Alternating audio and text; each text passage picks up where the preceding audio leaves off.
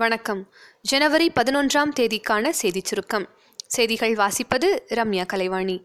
மத்திய அரசு வழங்கிய தீயணைப்புத்துறை இயக்குநர் பதவியை ஏற்க மறுத்த சிபிஐ முன்னாள் இயக்குநர் அலோக் வர்மா தனது பதவியை இன்று ராஜினாமா செய்தார் எம்ஜிஆரின் நூற்றி இரண்டாவது பிறந்த நாளை முன்னிட்டு அதிமுக சார்பில் தமிழகம் முழுவதும் பதினெட்டாம் தேதி முதல் மூன்று நாட்கள் பொதுக்கூட்டங்கள் நடைபெறவுள்ளன சர்க்கரை அட்டைதாரர்களுக்கும் பொங்கல் பரிசு ஆயிரம் ரூபாய் வழங்குவதற்கு சென்னை உயர்நீதிமன்றம் அனுமதி வழங்கியுள்ளது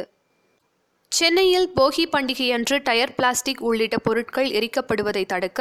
விழிப்புணர்வு பிரச்சார வாகனங்களை தமிழ்நாடு மாசு கட்டுப்பாட்டு வாரிய தலைவர் ஷம்பு கல்லோலிக்கர் தொடங்கி வைத்தார் மதுரை ஜல்லிக்கட்டில் பங்கேற்க காளைகள் மாடுபிடி வீரர்களுக்கு முன்பதிவு நாளை தொடங்குகிறது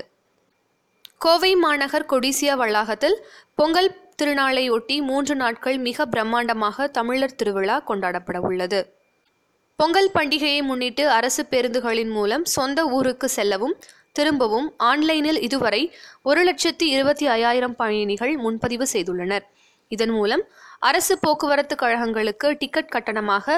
ஆறு கோடியே எட்டு லட்சத்தி எண்பத்தி இரண்டாயிரம் ரூபாய் வருமானம் கிடைத்துள்ளது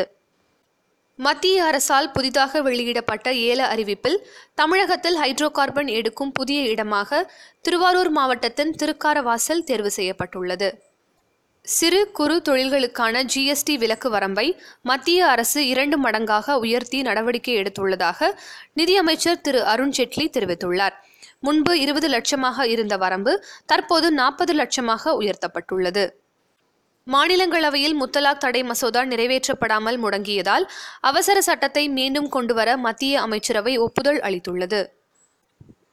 மத்திய அரசின் விதிகளை மீறி சதுப்பு நில பகுதிகளில் வள்ளூர் அனல்மின் நிலையம் நிலக்கரி சாம்பலை கொட்டி வந்தது இதனால் வள்ளூர் அனல்மின் நிலையத்தை மூட சென்னை உயர்நீதிமன்றம் உத்தரவிட்டுள்ளது நாகர்கோவில் நாகராஜா கோவில் தேரோட்ட விழாவை முன்னிட்டு கன்னியாகுமரி மாவட்டத்திற்கு ஜனவரி இருபத்தி ஓராம் தேதி உள்ளூர் விடுமுறை விடப்பட்டதாக மாவட்ட ஆட்சியர் தெரிவித்துள்ளார் பன்னாட்டுச் செய்திகள் ஐரோப்பிய ஒன்றியத்திலிருந்து பிரிட்டன் வெளியேறினால் கார் தயாரிப்பை நிறுத்த வேண்டிய நிலை ஏற்படும் என கார் தயாரிப்பு நிறுவனமான ரோல்ஸ் ராய்ஸ் தெரிவித்துள்ளது புவிசார் தொடர்புகளுக்கான புதிய செயற்கைக்கோளை சீனா வெற்றிகரமாக விண்ணில் ஏவியுள்ளது சீனாவில் இளம்பெண் ஒருவருக்கு எழுபத்தி இரண்டு மணி நேரம் இதய துடிப்பை நிறுத்தி அறுவை சிகிச்சை செய்து மருத்துவர்கள் சாதனை செய்துள்ளனர் விளையாட்டுச் செய்திகள் இந்தியாவின் டாப் த்ரீ பேட்ஸ்மேன்களான தவான் ரோஹித் சர்மா விராட் கோலி ஆகியோரை சாய்ப்பதே முதல் இலக்கு என்று ஆரோன் ஃபின்ச் தெரிவித்துள்ளார் மிகவும் மதிப்புமிக்க பிரபலங்கள் பட்டியலில் இந்திய அணி கேப்டன் விராட் கோலி தொடர்ந்து முதலிடத்தில் நீடிக்கிறார் தீபிகா படுகோனேவிற்கு இரண்டாவது இடம் கிடைத்துள்ளது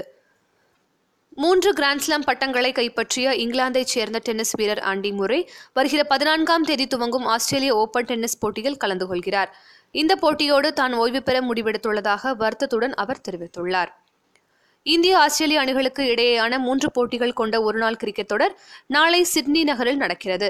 இந்திய நேரப்படி காலை ஏழு ஐம்பது மணிக்கு இந்த போட்டி துவங்குகிறது இரண்டாவது போட்டி பதினைந்தாம் தேதி அடிலைட்டிலும் மூன்றாவது போட்டி பதினெட்டாம் தேதி மெல்போர்னிலும் நடக்க இருக்கிறது இந்திய அணி வீரர்கள் ஹர்திக் பாண்டியா கே எல் ராகுல் ஆகியோருக்கு கிரிக்கெட் போட்டிகளில் பங்கேற்க பிசிசிஐ தடை விதித்துள்ளது வானிலை அறிக்கை சென்னையில் அடுத்த இரண்டு நாட்களுக்கு பனிமூட்டம் அதிகமாக இருக்கும் எனவும் தமிழகத்தின் உள் மாவட்டங்களிலும் மலைப்பகுதிகளில் உரைப்பணி நீடிக்கும் என்றும் சென்னை வானிலை ஆய்வு மையம் தெரிவித்துள்ளது நாளைய சிறப்பு தேசிய இளைஞர் தினம் விவேகானந்தரின் பிறந்த தினம் மற்றும் சுதந்திர போராட்ட வீரர் பகவான் தாஸின் பிறந்த தினம் இத்துடன் இன்றைய செய்தியறிக்கை நிறைவு பெறுகிறது மீண்டும் நாளை சந்திப்போம்